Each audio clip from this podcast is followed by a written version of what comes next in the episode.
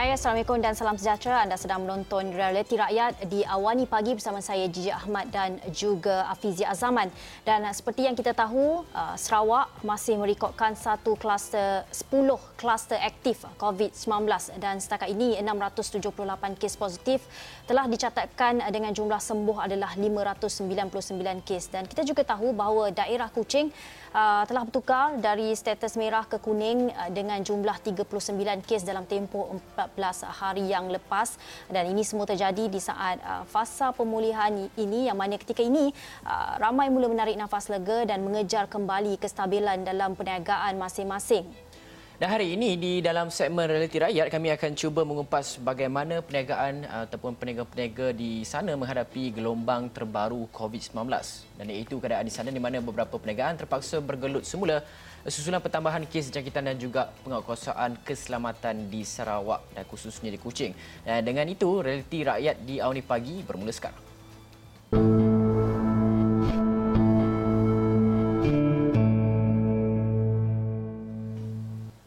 Baik, apa yang berlaku di Sarawak sedikit uh, sebanyak mengganggu kebangkitan semula ekonomi yang baru nak buka semula. Ia juga dilihat seakan membantutkan semangat tersebut apabila gelombang ketiga jangkitan COVID-19 uh, di Kuching mula berlaku sejak penghujung Julai lepas. Dan uh, kita di sini nak melihat bagaimana keadaan peniaga di sana dalam menghadapi perkara ini kerana kita tahu di saat zon merah mula diaktifkan, langkah-langkah keselamatan dari pihak berkuasa mula diperketatkan sekaligus ia membataskan pergerakan peniaga malah pelanggan itu sendiri. Hmm. Dan ini lebih-lebih lagi apabila pergerakan perjalanan antara zon di Sarawak dihadkan bermula 1 Ogos. Dalam masa yang sama, jumlah penerbangan dari eh, Semenanjung ke Sabah dan juga Labuan eh, ke Sarawak akan dikurangkan mulai 1 hingga 14 Ogos. Dan kita nak lihat bagaimana perkara ini memberi kesan kepada peniaga di Sarawak. Dan sudah bersedia adalah pengurus Mira Cake House, Marziah Sapawi. Selamat pagi. Assalamualaikum puan. Puan. Selamat pagi. Assalamualaikum. Ya. Puan, saya uh, Puan Mazia. Ya. Uh, Puan Mazia, kalau kita nak melihat uh, sekarang ini uh, keadaan di Kuching itu, boleh Puan Mazia gambarkan realiti yang dihadapi oleh peniaga di Kuching sekarang ini apabila gelombang ketiga walaupun telah kembali ke uh, uh, peringkat uh, zon kuning tetapi dalam masa yang sama juga keadaan berjaga-jaga itu dan juga faktor kebimbangan orang ramai adakah ia akan membuatkan peniaga terkesan juga uh, disebabkan oleh gelombang baru ini. Ya, sudah di sudah kita maklumkan beberapa bulan yang lepas uh, ekonomi uh, uh, ekonomi kepada peniaga-peniaga kecil maupun besar memang merundum jatuhlah. Tapi Alhamdulillah selepas PKP itu buka uh, ekonomi kita naik semula. Tapi apa boleh buat? Dalam penghujung Julai itu kita ada kes baru. Untuk peniaga di Sarawak memang bimbang tersangat bimbang. Lagipun kami masa untuk beroperasi terhad. Terhad untuk kami membuka premis kami. Ah, itulah yang menyekatkan uh, kemak ni uh, menyekat apa rezeki untuk kami berniaga begitu juga untuk kami yang bekerja terpaksa mengurangkan gaji pekerja-pekerja lain. Hmm. Uh, Puan Mazia, kita tahu Puan Mazia ni merupakan seorang pengusaha kek lapis Sarawak. Yeah. Selain juga turut uh, membuat perniagaan kuih tradisi, juga ada buka kafe. Dan uh, kalau boleh Puan Mazia jelaskan bagaimana keadaan perniagaan uh, Puan ketika ini apabila gelombang terbaru ni jadi dan uh, apa mungkin yang uh, kesan yang Puan Mazia rasakan ketika ini? Masya Allah, kesannya memang amat amat membimbangkan lah sebab terlalu jauhlah pendapatan pendapat pendapatan kami daripada hari biasa ke waktu ni. Semakin-makin ni gelombang kedua ni memang menakutkan rakyat Sarawak. Untuk keluar, untuk minum pagi, untuk makan tengah hari memang kurang jauh daripada yang kami dapat uh, sebelum ni. Ya dan uh, kalau kita nak tahu, adakah kafe Puan ketika ini uh, masih beroperasi atau ketika ini kena tutup sementara? Uh, kami tetap beroperasi tapi kami mengikut uh, SOP PKP lah. Lepas tu kami me, uh, apa mengurangkan masa iaitu tutup dalam pukul 10 malam. Uh, Puan Maziah, saya juga nak bertanyakan Puan Maziah, uh, selain daripada selepas kita uh, melalui perintah kawalan pergerakan yang mana kedai-kedai tidak benar, dibenarkan dibuka semula dan sebagainya dan saya pasti Puan Maziah ada memikirkan bagaimana untuk menjual kek-kek uh, kek-kek Sarawak kepada orang ramai dan pelbagai kaedah seperti dalam talian, uh, online dan sebagainya. Ada tak selepas uh, ketika mana kita menghadapi gelombang uh, kucing menghadapi gelombang baru COVID-19 ini, Puan Muazziyah uh, sekarang ini lebih senang ataupun lebih lenient dan juga lebih terbuka uh, uh, dan juga orang kata macam lebih cepat beralih kepada penjualan dalam talian itu berbanding kedai fizikal. Ya, kedai fizikal masih lagi dibenarkan dibuka semula. Tapi dalam masa yang sama juga, Puan Maziah sekarang ini lebih cepat dan juga lebih tahu kerana ilmunya telah ada apabila PKP dilaksanakan pada bulan Mac lepas. Macam mana Puan Maziah? Ya, ya saya. Uh, sebagai pengurus uh, Mira Cake House memang memang saya telah merancang sekiranya uh, macam ni lah berterusan macam ni pendapatan kita seharian hmm. saya sudah merancang mel, saya akan uh, mel, berjual melalui online hmm. uh, kerana waktu ni lebih kepada online hmm. uh, kita boleh hantar kek dekat hotel ataupun dekat rumah orang orang yang melalui online lah. Orang call kita hantar. Macam tu sajalah. Hmm. Dan uh, kalau kita nak lihat dari segi sambutan itu, uh, bagaimana Puan Maziah? Adakah Uh, sambutan ketika PKP lepas tu gelombang uh, kedua ketiga adakah ada perbezaan? Boleh puan Mazia perincikan Oh memang jauh lah perbezaannya terutama sekali kek lah kek memang jauh perbezaan sebab uh, kek ni kalau kan merentas desa ataupun negeri uh, sekarang dihadkan jadi tumpuan kami kepada pelancong uh, dari Semenanjung memang berkurangan. Uh, kami terpaksa mempromosikan hari-hari mempromosikan kek kami melalui online. Uh, Puan Mazia, kalau boleh Puan Mazia uh, ceritakan sedikit. Ya. Uh, semasa tempoh PKPP itu mula dibuka semula, uh, berapa lama Puan Mazia boleh uh, mulakan operasi kedai uh, Puan Mazia? dan apabila gelombang uh, ketiga ini berlaku berapa lama pula operasi yang uh, terpaksa puan Maziah uh, tutup dan sebagainya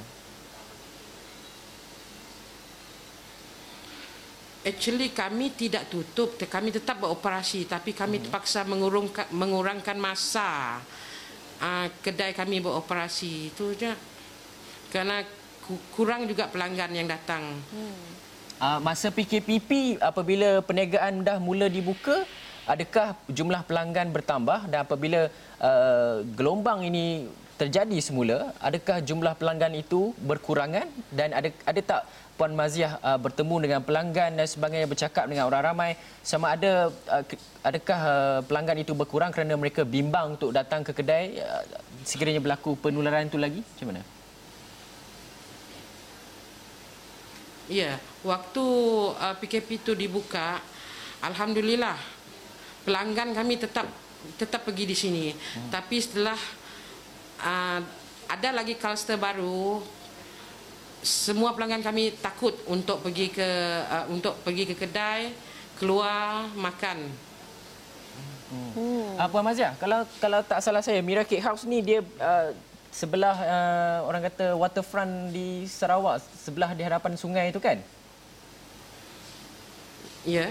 Ah, ya. Yeah. Bagaimana pemerhati... Kami ada uh, lima cawangan dekat okay. Kuching ni. Ah, uh, pada pandangan uh, Permazia sendiri, bagaimana dengan kehadiran pelancong-pelancong di kawasan sekitar kedai Permazia itu? Adakah berkurangan ataupun bertambah macam mana? Oh, memang memang berkurangan lah berkurang kalau ikut pelancong memang 80% memang berkurangan sebab uh, merentas kita kan sudah terhad untuk merentas negeri uh, kami sebab pelanggan kami hmm. lap, uh, untuk hari biasa ni 70% datang dari pelancong hmm. Hmm. Tadi Dan, Puan Maziah ada menyebut mengenai pengurangan gaji pekerja tu kan. Jadi berapa peratus gaji pekerja terpaksa Puan Maziah uh, kurangkan dan uh, apabila pengurangan itu berlaku uh, bagaimana kesannya kepada pekerja-pekerja Puan Maziah? Ada, ada tak Puan Maziah macam memberi penerangan bahawa uh, kerajaan uh, uh, persekutuan dan juga kerajaan negeri juga ada membuat beberapa program untuk membantu pekerja itu sendiri. So bagaimana kesannya kepada pekerja Puan Maziah itu sendiri? Berapa peratus pengurangan gaji dan uh, penerimaan program-program uh, kerajaan? Ya, setelah berbincang dengan pihak uh, manajemen, uh, kami tidak akan memberhentikan pekerja kami. Uh-huh. Tapi di sebaliknya kami mengurangkan uh, hari bekerja. Uh, supaya dapat uh, menjimatkan kos untuk bayar gaji. Uh, tapi alhamdulillah kami bekerja di bawah uh, Mira Cake House kami di, diberi bantuan uh-huh. oleh bos kami dari segi uh, keuangan, uh-huh. uh, bahan-bahan dapur, lepas tu bantuan kerajaan lah. Walaupun tidak mencukupi tapi alhamdulillah dapat survive.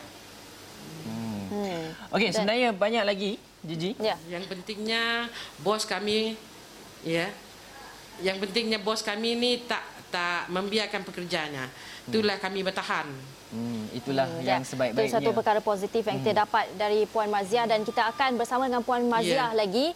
Uh, Puan Maziah stay di situ. Kita akan kembali selepas ini tapi kita perlu berhenti berehat seketika kembali selepas ini.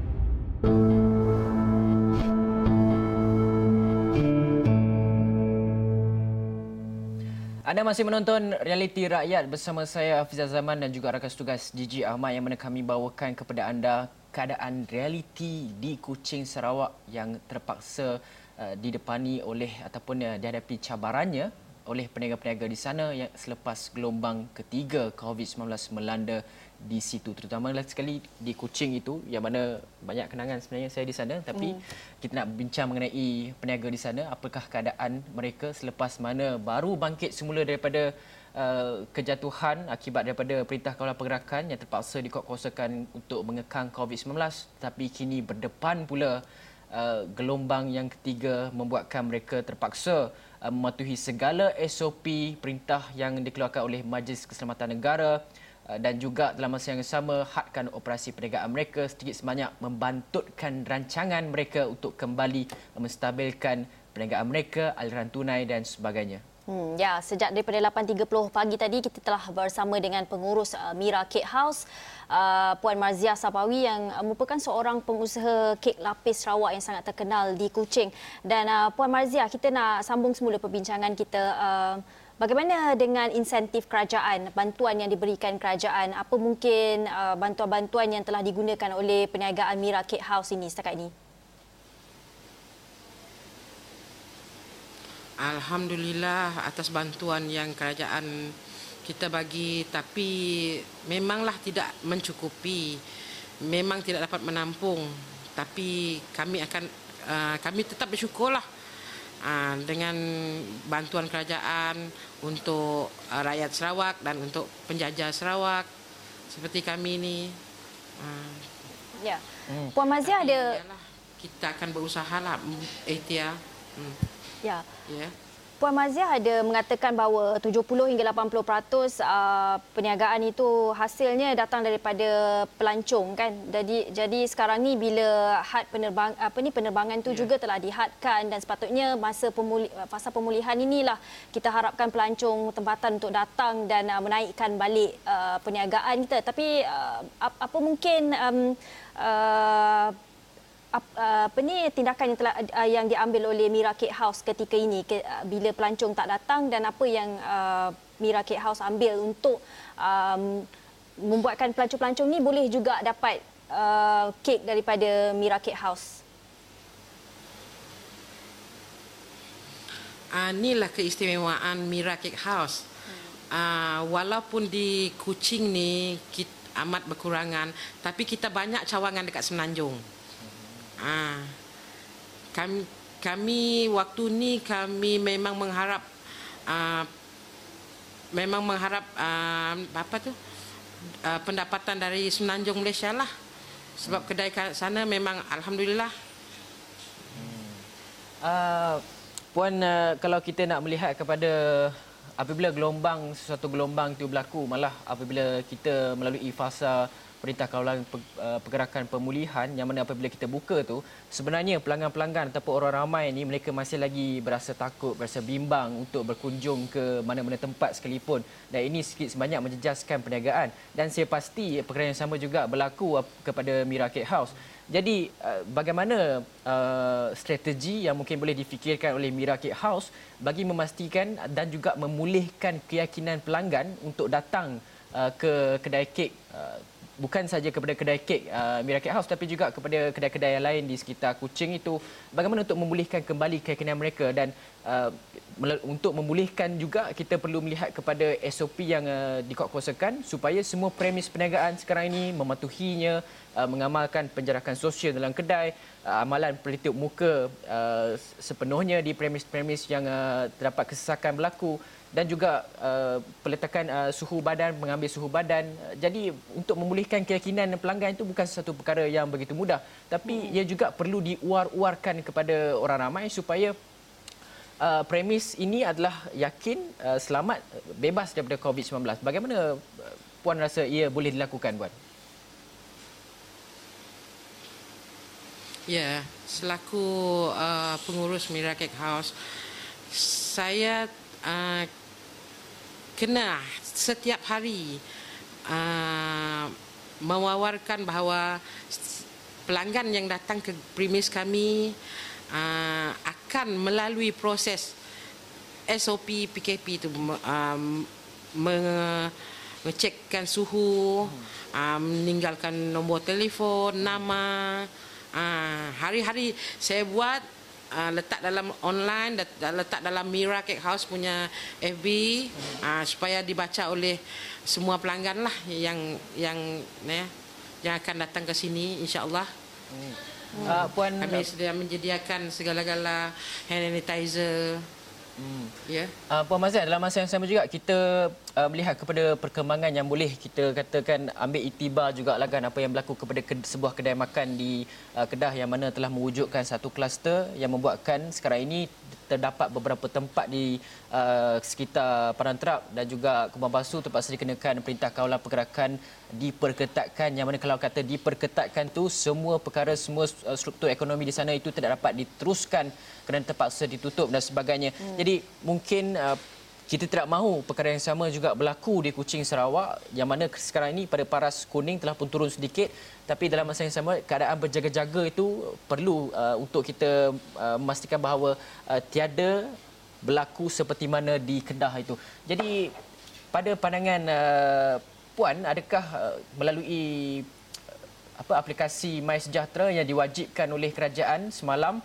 untuk mewartakan kepada semua premis-premis perniagaan wajib ada MySejahtera itu supaya pelanggan ada uh, rekodkan nama mereka, kehadiran mereka, uh, nombor telefon mereka, tarikh bila mereka datang dan juga waktu uh, bila mereka hadir ke kedai itu. Adakah ini perkara-perkara yang uh, perlu uh, uh, bagaimana peniaga di Kuching melihat kepada perkara ini? Adakah ia membantu dan juga bagi memastikan bahawa penularan itu tidak berlaku? Ya. Memang seharusnya, memang wajib kita kena memang memang itulah yang harus kita ikut. Uh, semestinya setiap premis bukan saja kedai makan. Uh-huh. Semua premis yang buka waktu ni memang perlu, harus dan wajib mengikut uh, SOP PKP ini. Kena tinggal nombor telefon, kena cek suhu, uh, kena tinggal nama, kena yang betul, nombor telefon betul, nama betul untuk memudahkan pihak KKM menjejak siapa yang membawa wabak tu. Hmm. Ya, itulah puan... yang saya pe, pe, apa itu okey. Ya, puan, uh, kita tahu uh, Mira Cake House ni punya banyak cawangan, yeah. uh, lima cawangan saja di uh, Sarawak. Uh, yeah. dan lagi banyak uh, beberapa cawangan uh, di Semenanjung yeah. dan uh, boleh tak puan uh, perincikan mungkin berapa mungkin yeah. uh, peratus uh, pendapatan yang terjejas ketika ini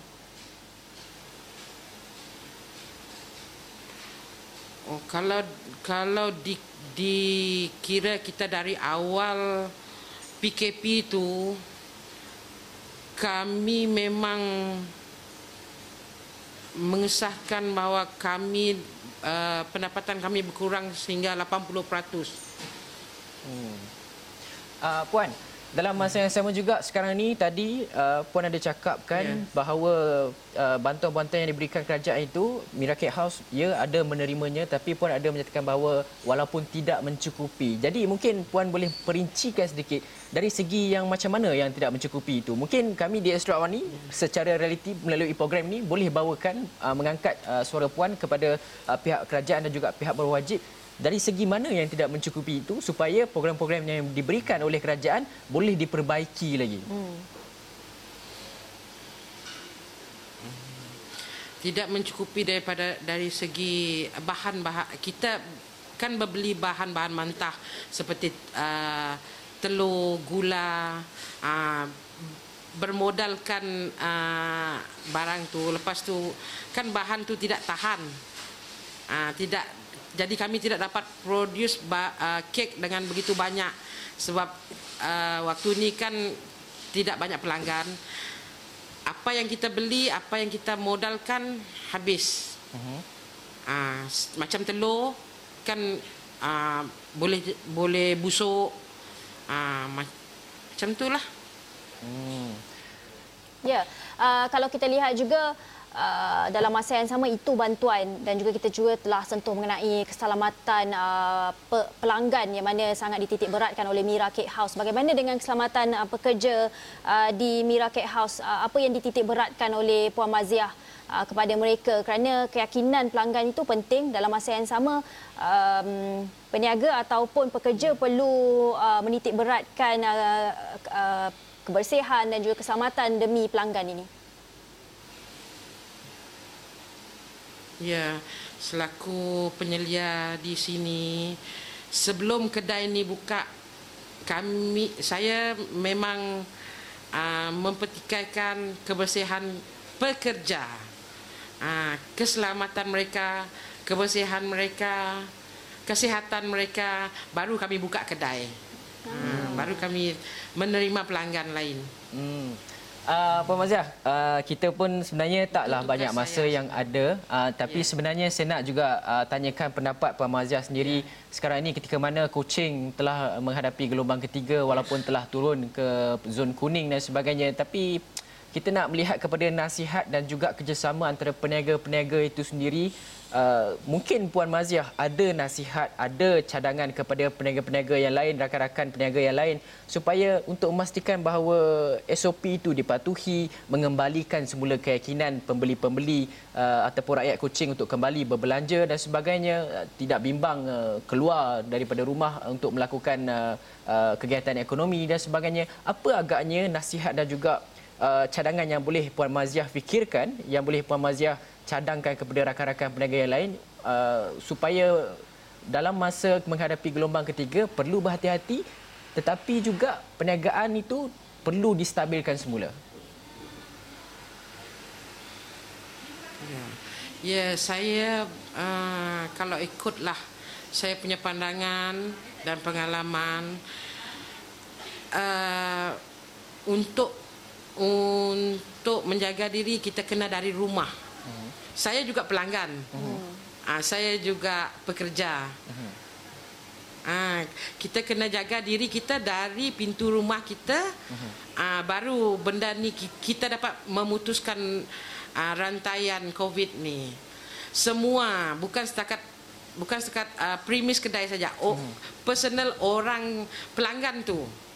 Ah, kalau kita amalkan disiplin kebersihan ni dari rumah, insya-Allah dekat luar ni pun kita akan terhindar daripada jangkitan tu. Okey. Satu nasihat yang sangat baik dan uh, kita ucapkan terima kasih kepada Puan Marziah merupakan pengurus Mira Cake House kerana sudi berkongsi keadaan uh, di Kuching Sarawak bagaimana terjejasnya perniagaan Mira Cake House yang sangat terkenal di sana ketika uh, gelombang terbaru berlaku uh, uh, di Sarawak ketika ini dan kita harapkan um, Mira Cake House dan juga peniaga-peniaga di Kuching Sarawak khususnya tabah menghadapinya dan uh, kita mahukan agar uh, rantaian uh, COVID-19 ini segera berakhir dan dapat mengembalikan semula semangat dan juga menstabilkan perniagaan-perniagaan mereka di sana dan saya kira itu saja perkongsian kita di Realiti Rakyat. Saya Jiji Ahmad. Saya Afizal Zaman, sekiranya terdapat sebarang aduan, sebarang laporan, tolong berikan kepada kami. Ini adalah platform untuk anda suarakan segala perkara yang berlaku, cerita-cerita yang anda hadapi setiap hari ketika mana krisis COVID-19 ini masih melanda kita. Saya Afizal Zaman, Assalamualaikum, salam sejahtera. Bye.